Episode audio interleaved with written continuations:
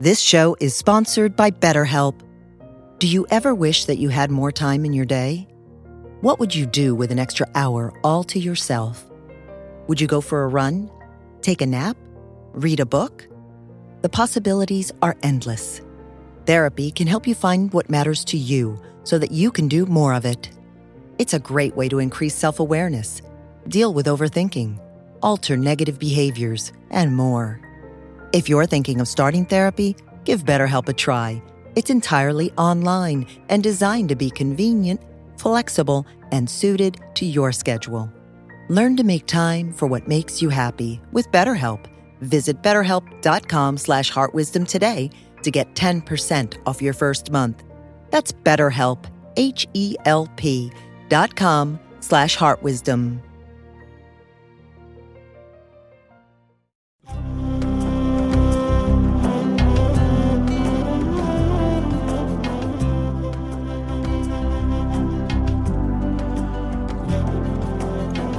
Welcome to the Jack Kornfield Heart Wisdom Hour. We are delighted to share with you Jack's innate common sense wisdom and his clear, open heart. If you are interested in supporting Jack's podcast, go to BeHereNowNetwork.com slash Jack. As a parent and has been today as I've had a chance to speak with various people in meetings and the other teachers as well, is how much greater stillness and settledness there is in the retreat and in people's hearts and minds. And it doesn't mean there isn't stuff of all different kinds, but it's a very different experience to allow this deepening of stillness to happen in the room, in your own body, in your own heart. Crowfoot, who's a Blackfoot native elder, says, What is life? It is the fat flash of a firefly in the night. It's the breath of a buffalo in winter. It is as the little shadow that runs across the grass and loses itself in the sunset.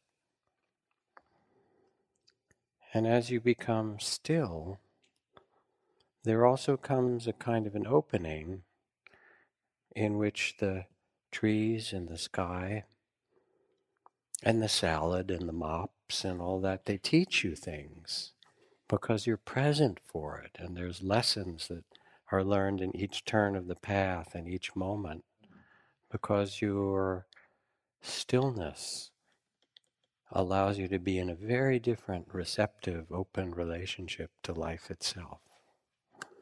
And so this part is really important.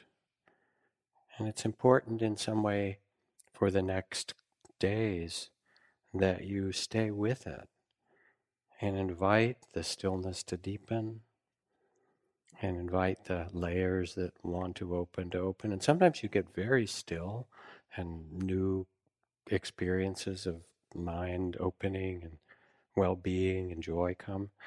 And sometimes you get still and new layers that need to be released come. You just did that forgiveness practice with spring, and you notice, oh, yeah, there's this whole part that needs to be forgiven, and then that part, and oh, yeah, myself as well.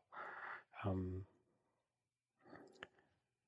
you can trust this process. You don't have to do it, and you have to be present for it, and then you don't have to pull the petals of the flower open but your presence allows the natural opening to happen.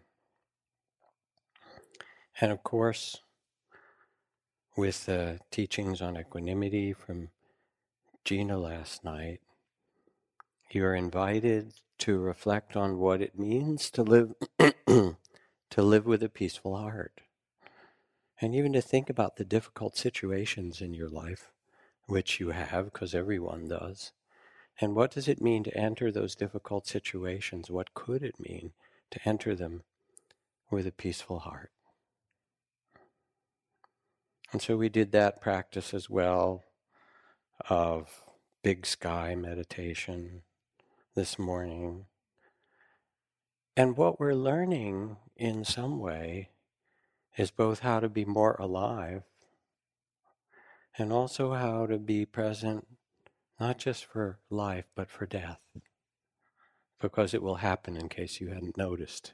It's one of the great mysteries that is talked about in the ancients. They say one of the most mysterious things in life is that people can see other people die all around them and still think it's not going to happen to them. You know. I remember being with Stephen Levine, and he said, "How many of you think you're going to die?" You know, and only like a quarter of the hands went up. Right? But what you're doing here with the forgiveness and the unfolding and the joys and the sorrows that come, and the trees and the breath and the salad and the, you know, yogi meditations, work practice, is you're bearing witness to your human incarnation in a way that's not, that certainly wasn't part of the curriculum in my Ivy League education, I assure you. We did philosophy and science, but this is really a different, it's the education of the heart. And that practice this morning of the big sky, big mind meditation, if it connected for you, which it did for some people, it gives you a sense that you can sit with someone who's in great difficulty and know that they're not their body. You are not your body. You're not your feelings. You're certainly not your thoughts, I hope, given, you know, what most of you think. Um, and you become trusting of this capacity to witness, to rest in awareness, even the things that, you know, our society turns away from. So, again, a story from my dear friend Frank Ostaseski, the founder of Zen Center Hospice, from his new book. And he writes about having gotten a call from some parents saying, What do we do? What do we can, can you help us? We have a seven year old boy who's been very sick with cancer. And Frank thinks, Well, I'll go and I'll give them some ways to be with him. Conversation goes on a little. It turns out he just died, this child at home, half an hour ago. What do we do now? Can you come over? So he went there and he said, I'd sat with a lot of people dying, including children, over these many years, but I didn't know what would be needed. Um, and part of what's true when we're in the face of the great mystery of life, which is really what we're sitting in the middle of here, is that we can't know. And he said, I went in the house and I went into this little boy's room, Jamie's room, and his parents were sitting there um, in shock in a certain way. And I went over and I leaned over to this little Jamie and I kissed him on the forehead. And they began to weep because while they had cared for him as he was dying with great love and attention, they hadn't touched their boy since he died. It wasn't their fear of the, his body that kept them, it was the fear of the grief that it would unleash if they touched their son. And so I told them about the ritual in every ancient culture of washing the body. And they, the whole long cycle, and they prepared um, this potion with uh, rosemary and sage and lavender and sweet rose petals and warmed it up and got towels and washcloths. And after a few moments, the mother and father began to wash their boy. And they started at the back of his head and moved down his back. And sometimes they'd stop and tell one story about their son, tell another, tell them, remember when he fell, remember this. At other times it became too much and they would just go and stop and stare out the window and weep. The grief felt enormous.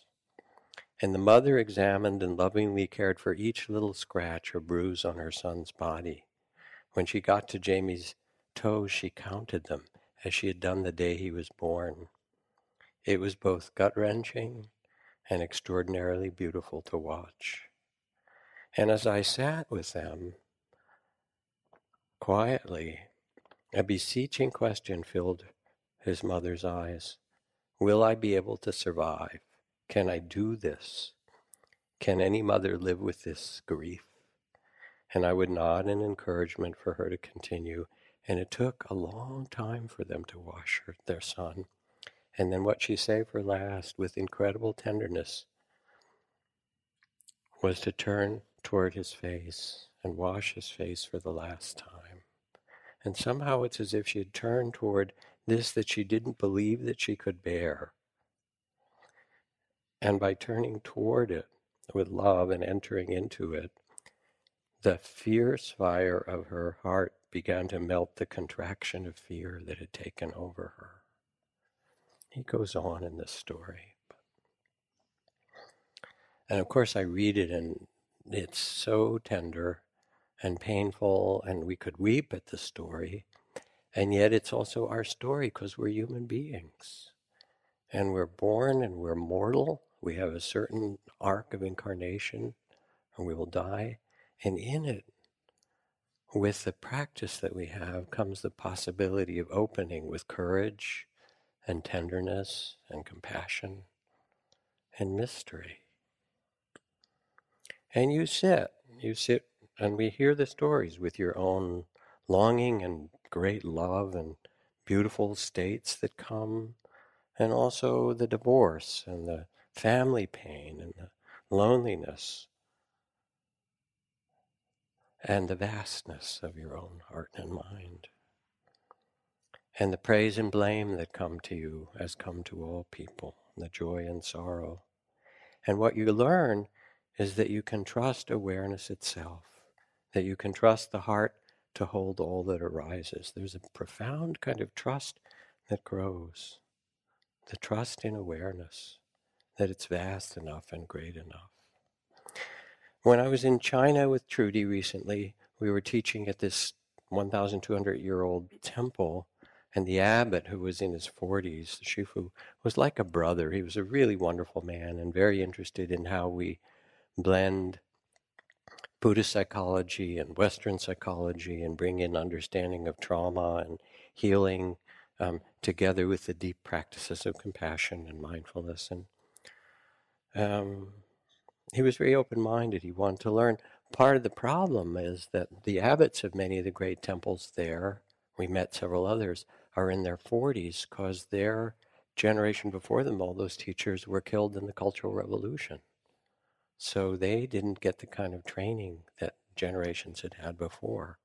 And we were walking and holding hands one evening in dusk and just talking to each other and um, talking about our teachers and how great, you know, he'd had a wonderful master who is now 91 and very old. And his teacher's teacher, Shuyun, was the most famous Zen master in the last hundred years in China, who died in 1959 at age 120. And there's records of his teaching of a retreat like this for a thousand people in Shanghai in 1958 that you can read. Really remarkable.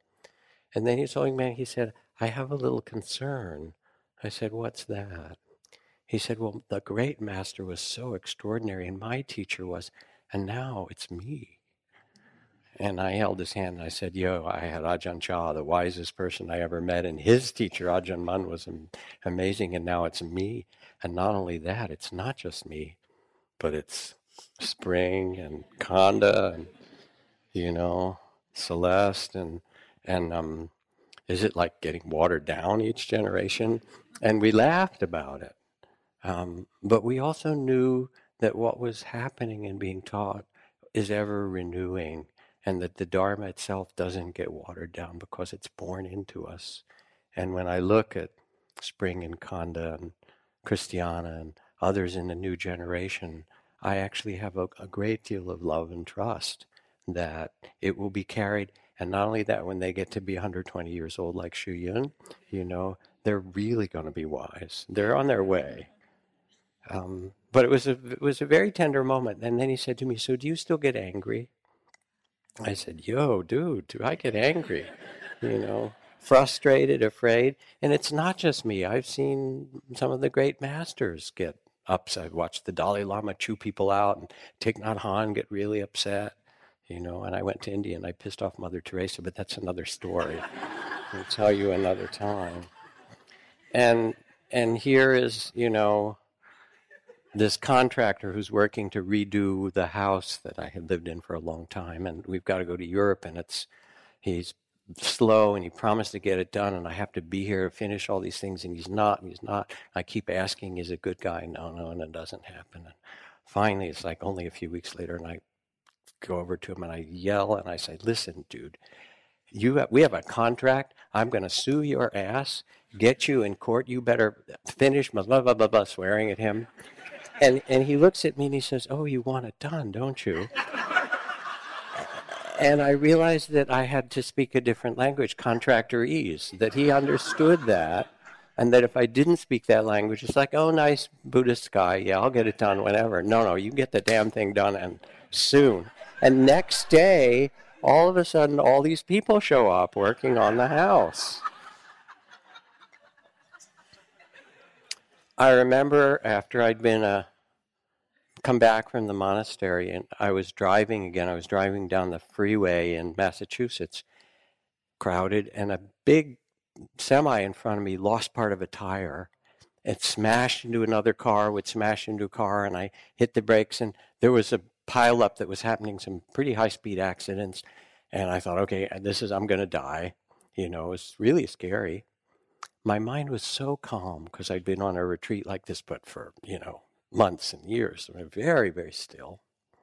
I thought, oh, well, I guess it's the day I'm going to die, right? That my hands grabbed the steering wheel, my body filled with adrenaline, wrenched it over to the side through the grass and so forth. My body did not want to die, and it was not taking it peacefully or lying down. And it was really interesting to see that, as Whitman says, I am large, I contain multitudes, you know. So he asked me, Do I ever get angry? Of course you know. But here's the game that's not who you are, it's not who I am. Yes, we can release it. Yes, we can learn to work with these energies. Poem from Juan Ramon Jimenez Yo no soy yo. I am not I.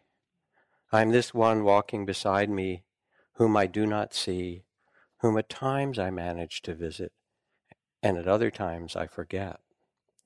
The one who remains silent when I talk, the one who forgives sweet when I hate, the one who takes a walk when I'm indoors, the one who will remain standing when I die.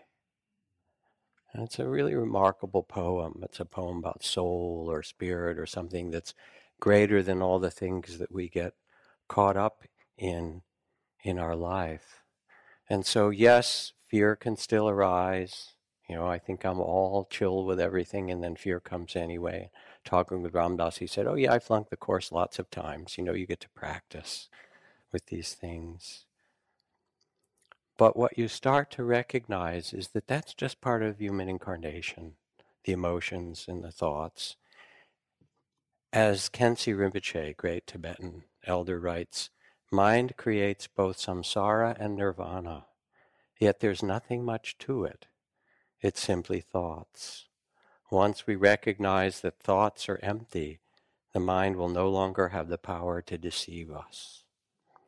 And so we sit and all these stories come, you're doing well, you're not doing well, you should be improving, you shouldn't, you know, you're unworthy, you're worthy, you're glorious, you're noble, you're, you know, a failure, all those, uh, and, and everything in between.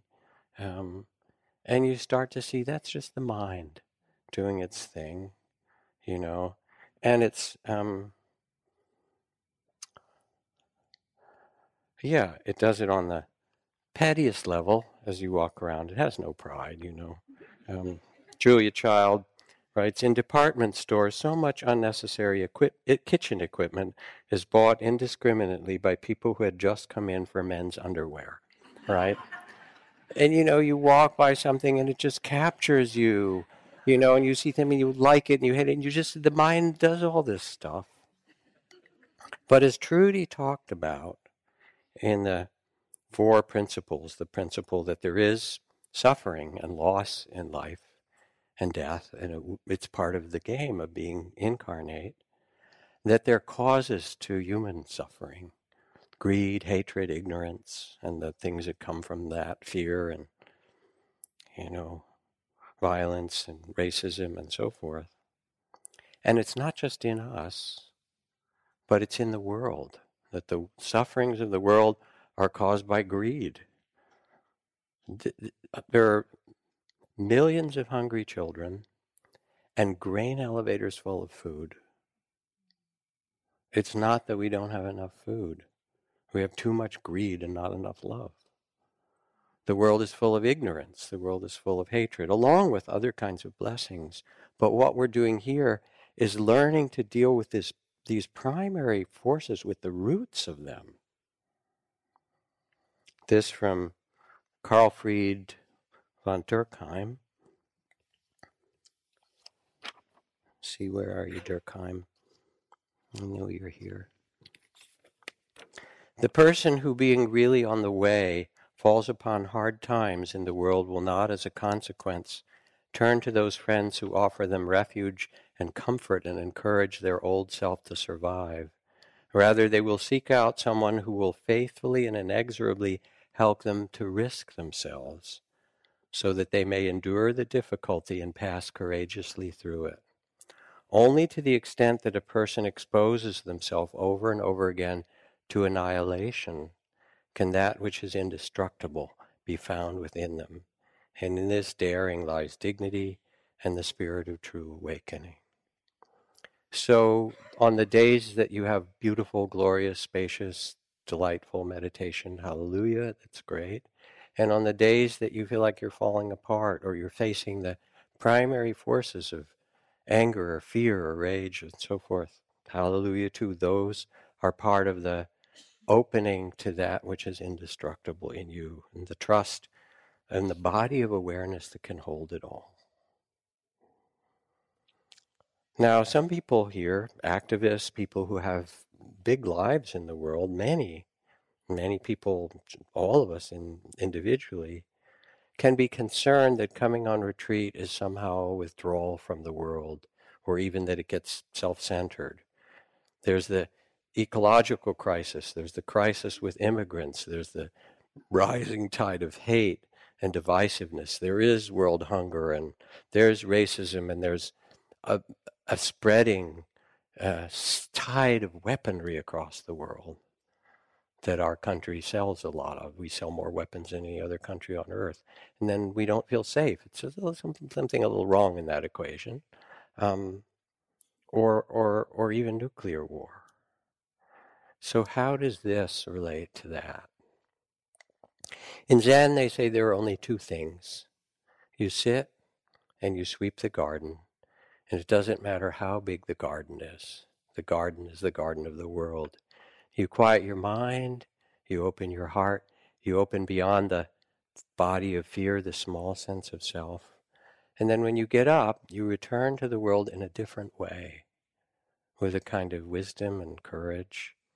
And Gandhi did it, as we know, one day a week. Didn't matter that he was dis- dismantling the entire British Empire hundreds of thousands of people demonstrating or rioting or being killed or being activated, and they'd say, Gandhiji, you must come and help. And he'd say, I'm sorry, this is Thursday, it's my day off, you know, it's my day of contemplation. I have to stop and quiet myself and listen to what is the best and deepest and most loving and honest response I can make. And it was out of that that the depth of his work and transformation happened. So when you get up from your seat, you become, chosen or not, a bodhisattva. And bodhisattva is a compound word. Bodhi means awakened, sattva means being, a being who is committed to the wake, awakening of the world. Because you sit, quiet the mind, remember something vast and true. And you also see, as you could feel in the big sky meditation or in the various forms of metta we've done, that it's all your family. You know, as Thich Nhat Hanh wrote um, that famous poem, Call Me by My True Names, you know, I am the frog swimming happily in the clear water of a pond, and I am the grass snake that silently feeds on the frog. I'm the 12 year old girl, refugee in a small boat, who throws herself into the ocean after being raped by the sea pirates. And I am the pirate my heart not yet capable of seeing and loving.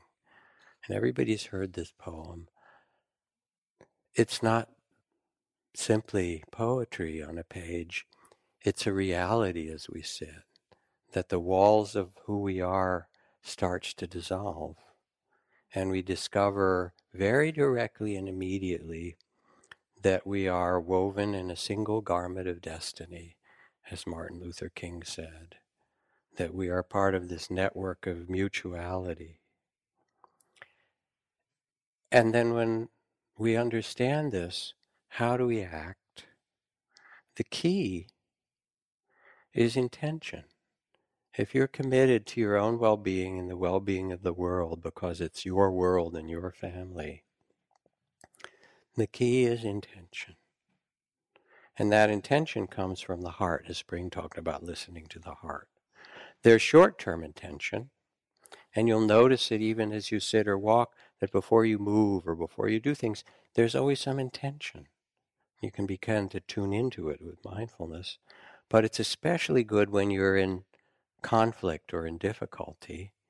There you are, you know, about to send a text to somebody who is very upsetting, upset with you, and so forth. And you take that mindful pause and breathe and ask yourself, what's my best intention? And then you discover that you want to rewrite it because your best intention is really to connect or be loving or or work things out and not just to be right or defend yourself or in your conversation with people and to take that pause and ask what's my best intention becomes the step-by-step life of a bodhisattva because the heart will answer if you ask and because you have done the kind of training that we've all shared in here Something in you knows and you can't lose it. You may think you can lose it, but you actually can't lose it. It's in you.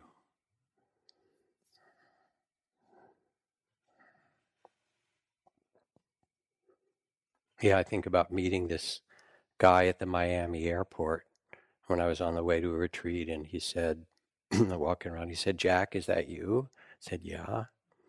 He said, "Do you remember me? I sat uh, th- this whatever retreat it was with you in 1978." I said, mm.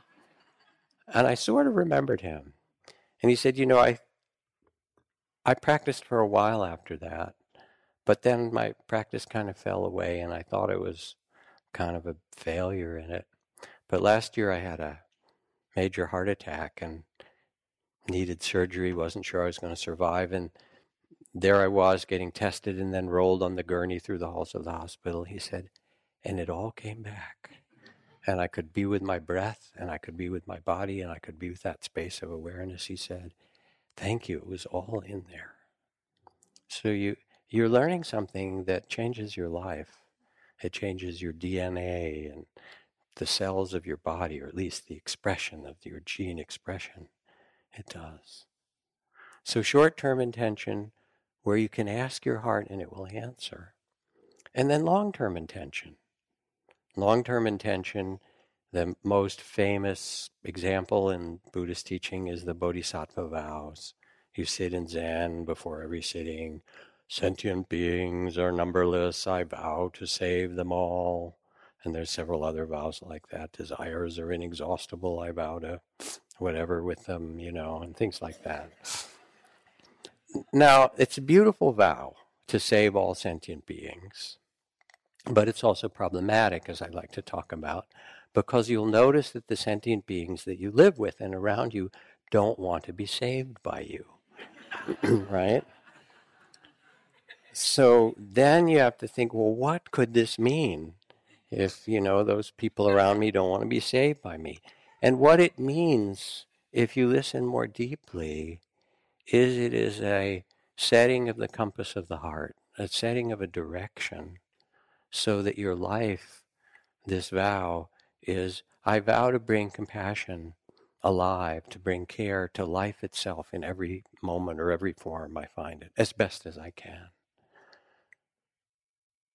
And later on, we might, in our closing morning, do a little bit with these vows because it's a beautiful thing to do.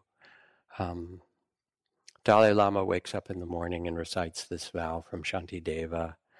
May I be a bridge, a raft, a boat for those to cross the flood. May I be a resting place for the weary and food for the hungry. May I be medicine for all those who are ill. May I be a lamp in the darkness to illuminate the path for all beings. And may I do so as long as stars and galaxies exist until all of us are awakened together. Some little vow like that, right? And what you hear is really that it sets the direction of the heart. And of course, that's the kind of traditional vow. There's a beautiful contemporary one from my friend poet Diane Ackerman that I love to read or recite, where she writes, In the name of daybreak and the eyelids of morning and the wayfaring moon and the night when it departs, I swear I will not dishonor my soul with hatred, but offer myself humbly as a guardian of nature, a healer of misery, a messenger of wonder, and an architect of peace. And because she's a fine poet, she has the language to express something that actually resonates in many, many people's hearts in their own form. So this is long-term intention. And when I was at that White House Buddhist leadership gathering, there were a hundred or so Buddhist leaders. Most of the communities had prison projects, projects with the homeless, you know, disaster relief. They weren't just sitting on their cushions. They were also, they sat and they swept the garden of the world. Like the abbots who wrap the old growth trees in the forests in Thailand and Burma with their fanciest robes and do an ordination so that the loggers are afraid to cut down any of the trees in that part of the forest because it's now sacred. But here's something important with long term intention and, and really a secret that you need to know. The secret is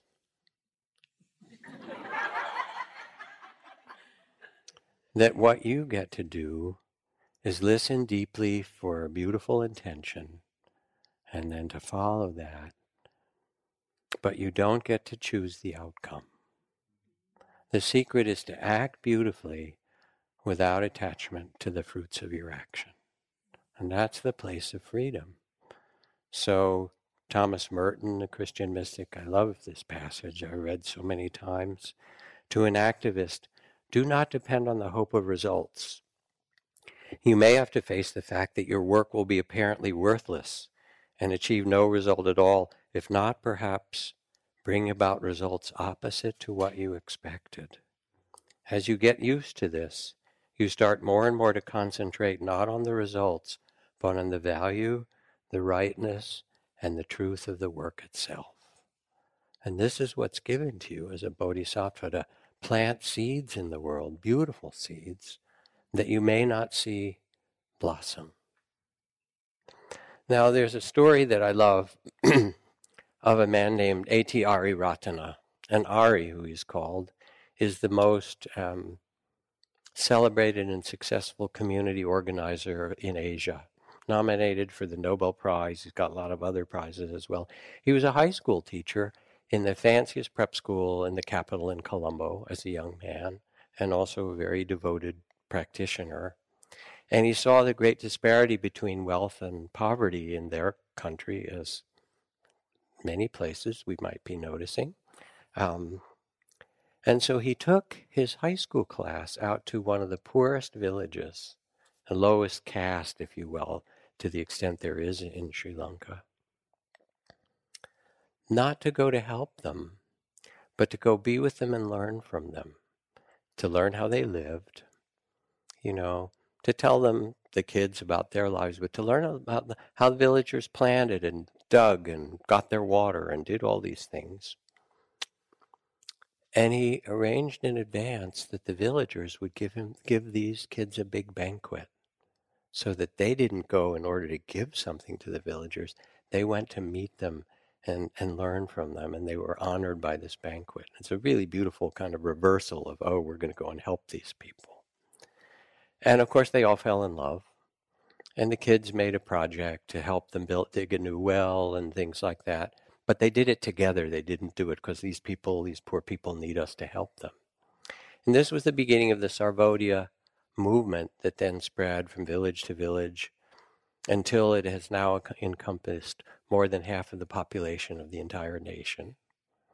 Um, building schools, building roads, digging wells. And as Ari says, he says, we're actually not that interested in building schools and digging wells. What we're interested in is teaching people to love each other. And the schools and the roads are the vehicle to that.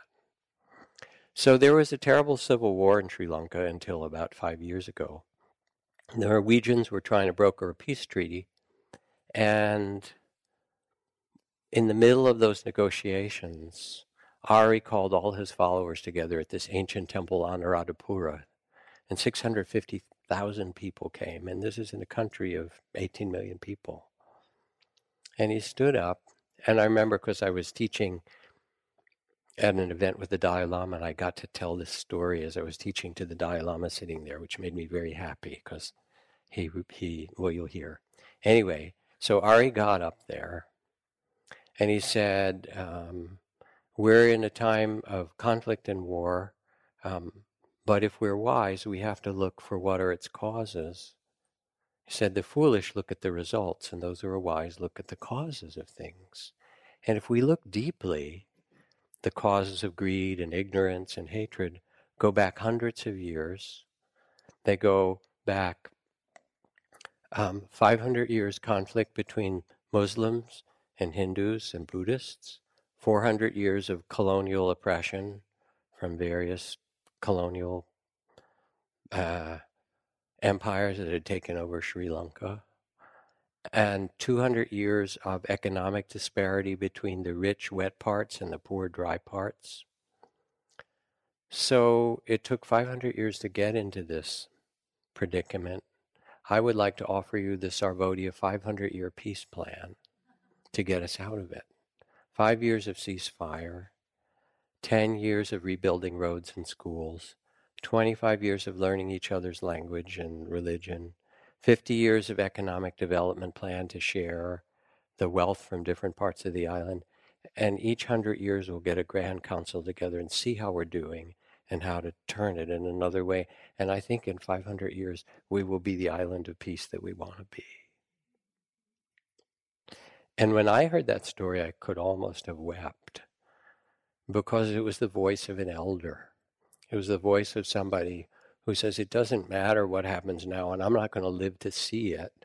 And I'm not worried about the latest poll numbers, you know, and the focus groups and who's going to get elected and what's happening.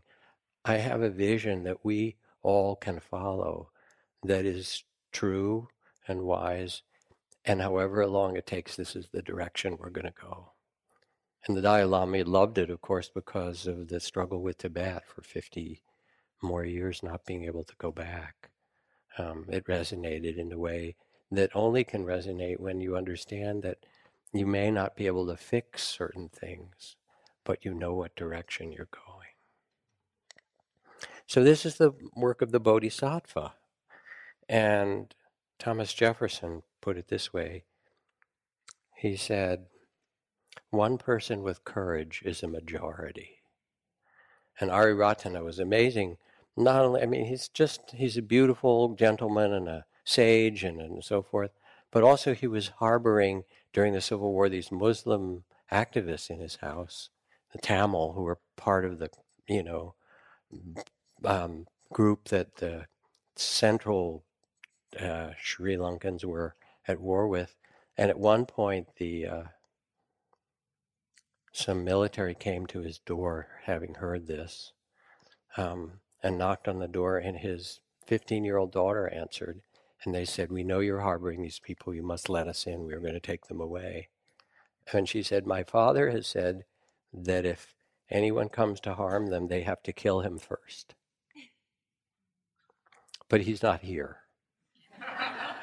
And my mother said, if my father cannot do that, then you will have to kill her first. But she's also not here, and I'm here alone with these people.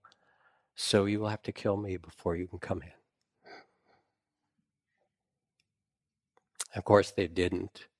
Um, and it's one of 20 stories I could tell about Ari. One person with courage is a majority. And I think about that Chinese man with his shopping bags standing in front of the line of tanks that we've all seen that picture, you know, or I think about Wangari Maathai, who won the Nobel Prize in Kenya, who planted trees, started planting trees, but got on the wrong side of the government, which isn't hard to do in this life, um, and spent some time in prison, which I think is part of the necessary resume to get a Nobel Prize these days, but ended up in her group planting 51 million trees because she had a vision of what was possible. But it doesn't have to be huge. I mean, those are sort of magnificent stories. Listen to this one.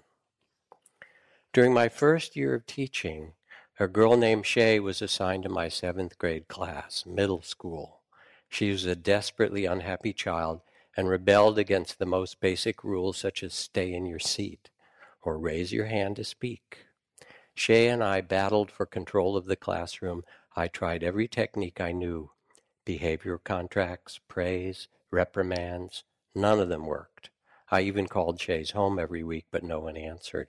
She lived with an older sister. I went to the school counselor who said I'd done my duty and offered to transfer Shay to another classroom. I declined. Shay was my student, and I wasn't going to pass her on to someone else. In the faculty lounge, the older teachers patted me on the back, thankful they didn't have Shay in their classroom. June finally came. On the last day of school, Shay was quick to head out the door. As I sat contemplating my failure with her, she walked back in. Oh, great, I thought, one last act of terrorism. In Shay's hand was a small bowl, the kind that students made in ceramics class. She thrust it into my grasp. Here, she said. It's the only thing I could think of to give you. I turned the bowl over and saw Shay's initials etched on the bottom. Thanks for trying to like me, she said. And before I could speak, she turned and left. After several more years of teaching, I went on to become a school principal and now a district superintendent. Shay's bowl has never left my desk. So sometimes it's the big grand things. Maybe it's a tree at a time that become 51 million. But sometimes it's just your presence with another being going through something that's painful or beautiful that just needs another with them to say, yes, this is us, this is human beings together. And so you start to trust. You trust your awareness to hold it all. You trust the spirit of compassion in your heart, that the heart has the capacity to hold it. The great Zen ancestors say that enlightenment or awakening is one with the trusting heart. It's actually the same thing.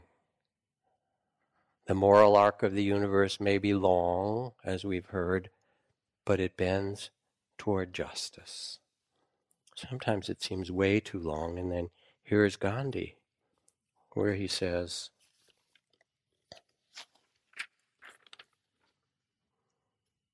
Do not be discouraged.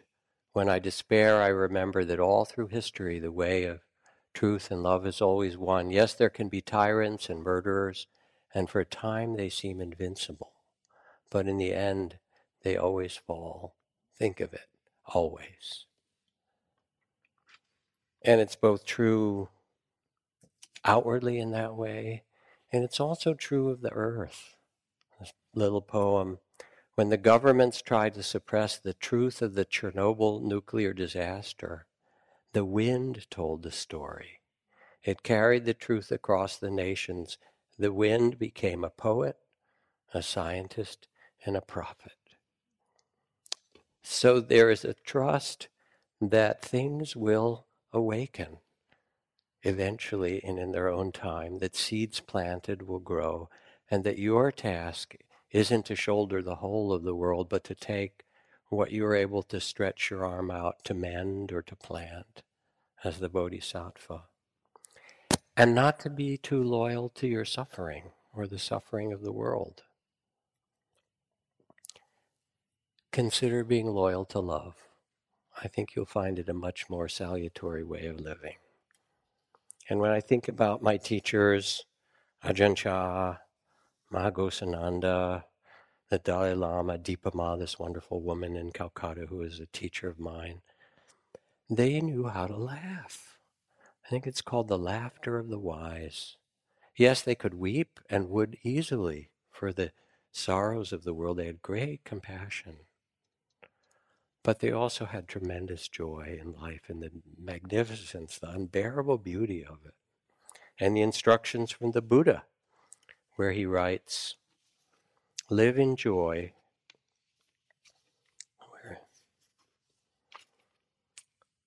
In love, even among those who hate. Live in joy and health, even among the afflicted. Live in joy and peace, even among the troubled. Look within, be still, free from fears and attachments, know the sweet joy of the way. And I might have read this earlier in the retreat. These are instructions. This isn't like some nice poem. It says you can choose this, and it's possible for you. And there's a wonderful book that was published this last year, which was a meeting um, for a week together between Archbishop Tutu and the Dalai Lama. I think it's called the Book of Joy.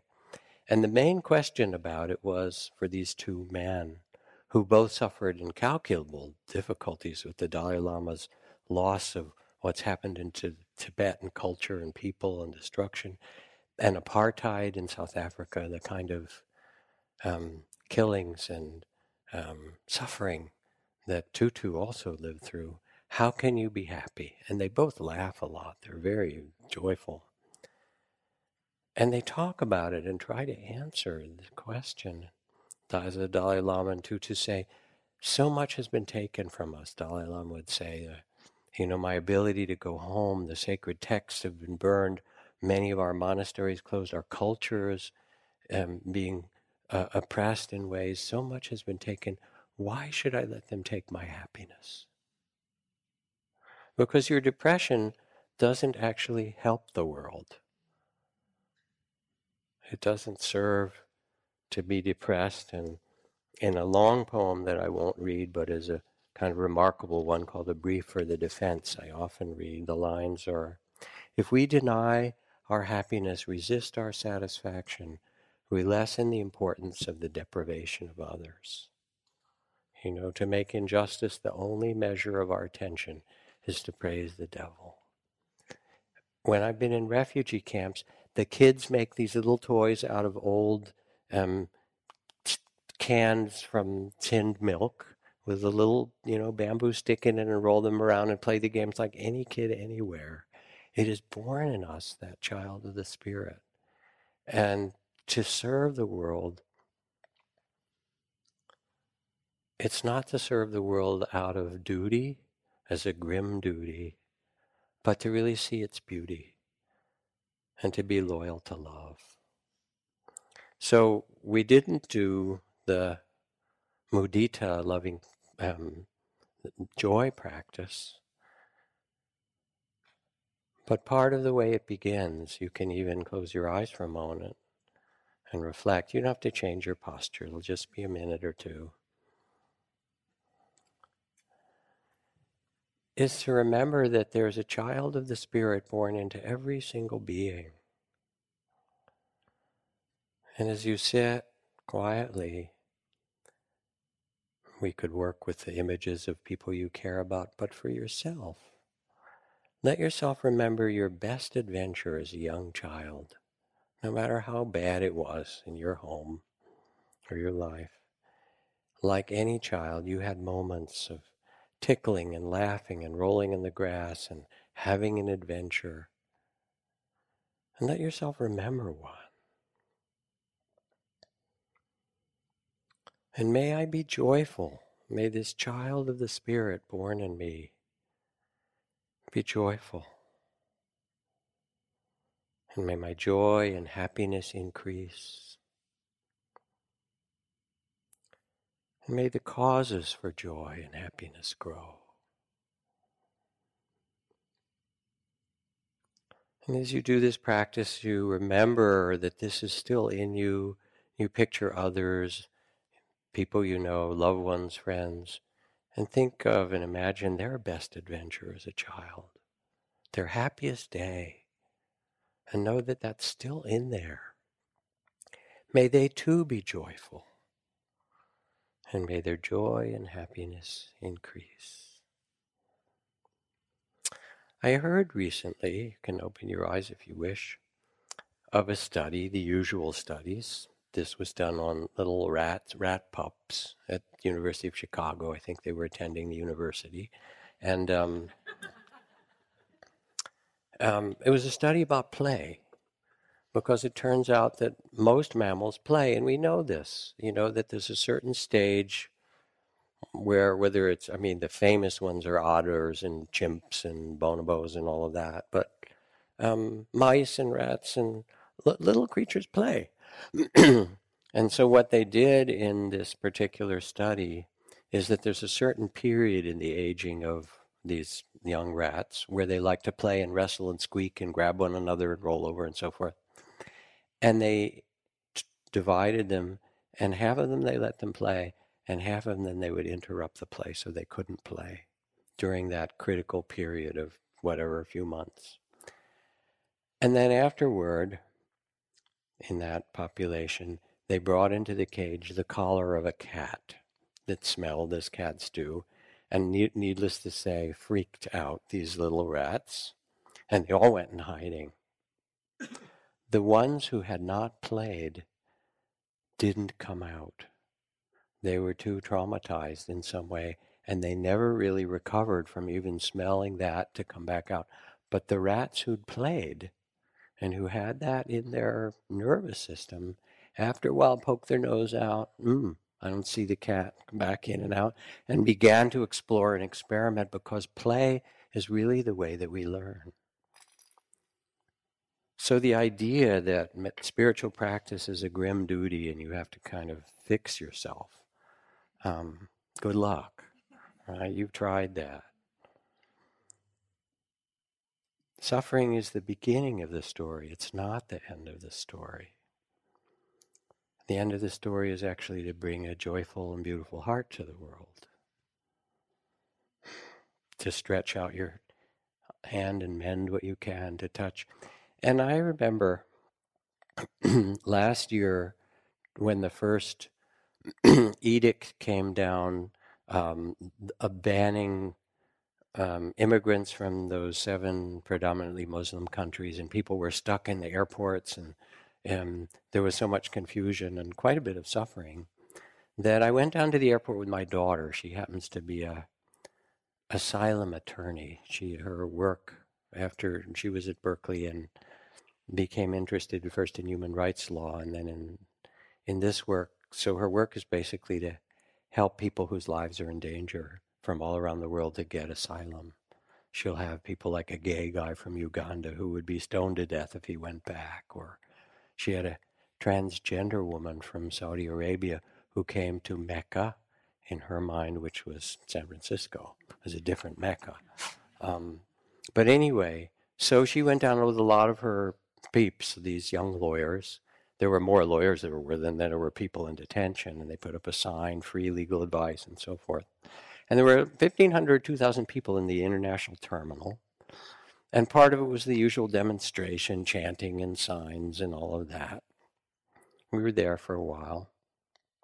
And then we went over to one of the immigration doors, and there were like three or four hundred people chanting, No ban, no fear, refugees are welcome here.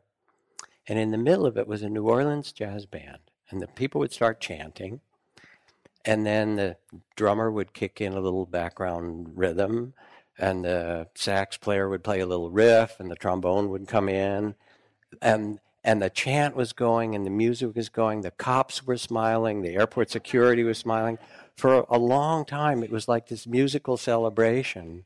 It wasn't a demonstration it was somehow a celebration of love. And so you get somebody like Molly Ivins who was the great correspondent for the New York Times and you know Texas um, political street fighter, liberal, whatever. And she wrote, she says, "Keep on fighting for freedom and justice, beloveds, but don't forget to have fun doing it. Be outrageous. Rejoice in all the oddities that freedom can produce. And when you get through celebrating the sheer, sheer joy of a good fight, be sure to tell those who come after how much fun it was. There's something artful about it. I think if we're going to change the world, we can't do it as a grim duty. We have to do it out of the power of love. And it's the same in your practice. You know, it can't be a grim duty. As Guillaume Apollinaire wrote, he said, Now and then it's good to pause in your pursuit of happiness and just be happy. and then this beautiful instruction for meditation from Laurie Chapman, who writes, I like nothing more in the world than sitting on my ass doing nothing. And it's not my fault that I have this attitude because I happen to have an amazingly comfortable ass. It may not look like much, but if you could sit on this baby for two minutes, you'd realize that getting up off this ass would be a crime against nature. Right? This is another form of meditation instruction that I think you would do well to take heart. And so, whether when you get up from the retreat and you plant a garden, or whether you run a conscious business and one with integrity, you know, whether you raise a healthy child, whether you're a healer or a teacher, an artisan or a business person or a parent, you sit and quiet the mind and know that this is your world that you can hold in your heart. And then when it's time, you get up and you plant these seeds.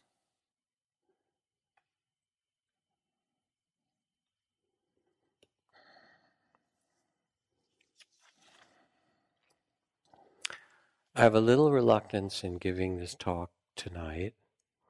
Um, I switched with Trudy, who will give a talk probably tomorrow night or so. She's still kind of recovering a little bit, although she'll be here for interviews tomorrow.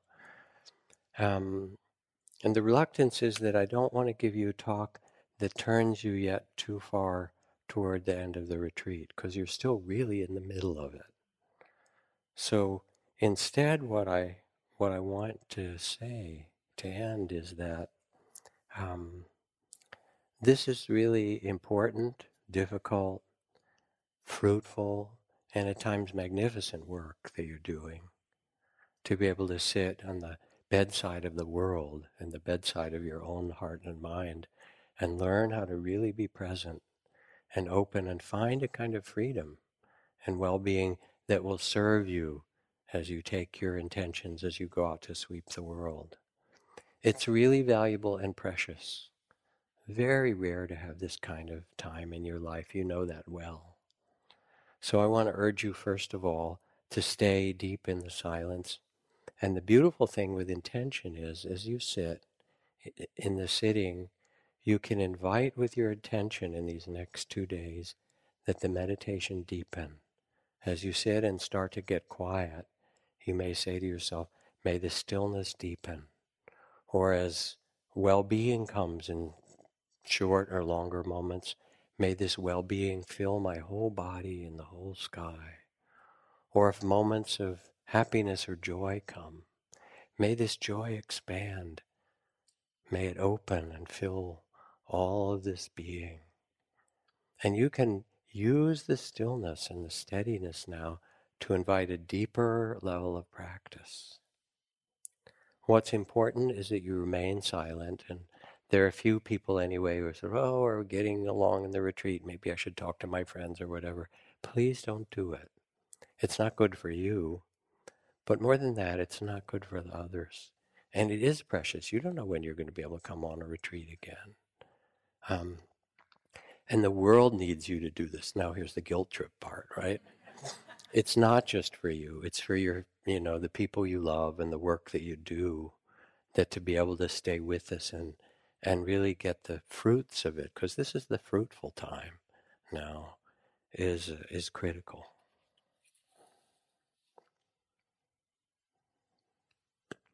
And you can invite well-being, and it's a beautiful thing as you get quiet when you invite well-being or joy things. Often it will come. Try it. So this from Laurie Anderson to end. She writes In the Tibetan map of the world, the world is a circle. And at the center, there's an enormous mountain guarded by four gates. And when they draw a map of the world, they draw the map in sand, and it takes them months. And then when the map is finished, they make some prayers, and then they erase it and throw the sand into the nearest river. Last fall, the Dalai Lama came to New York to do a two week ceremony called the Kalachakra, which is a prayer to heal the earth. And woven into these prayers were a series of vows that he asked us to take. And before I knew it, I had taken a vow to be kind for the rest of my life. And I walked out of there and I thought, for the rest of my life, what have I done? This is a disaster. And I was really worried. Had I promised too much? Not enough? I was really in a panic. They had come from Tibet for the ceremony and they were walking around Midtown in their new brown shoes. And I went up to one of the monks and I said, Can you come with me to have a cappuccino right now and talk? And so we went to this little Italian place.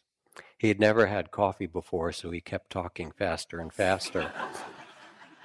and I kept saying, Look, I don't know whether I promised too much or too little. Can you help me, please? And he was being really practical. He said, Look, don't limit yourself. Don't be so strict. Open it up. He said, The mind is a wild white horse, and when you make a corral for it, make sure it's not too small. And another thing, when your house burns down, just walk away. And another thing, keep your eyes open. And one more thing, keep going because it's time to find your true home. So let's sit for a moment.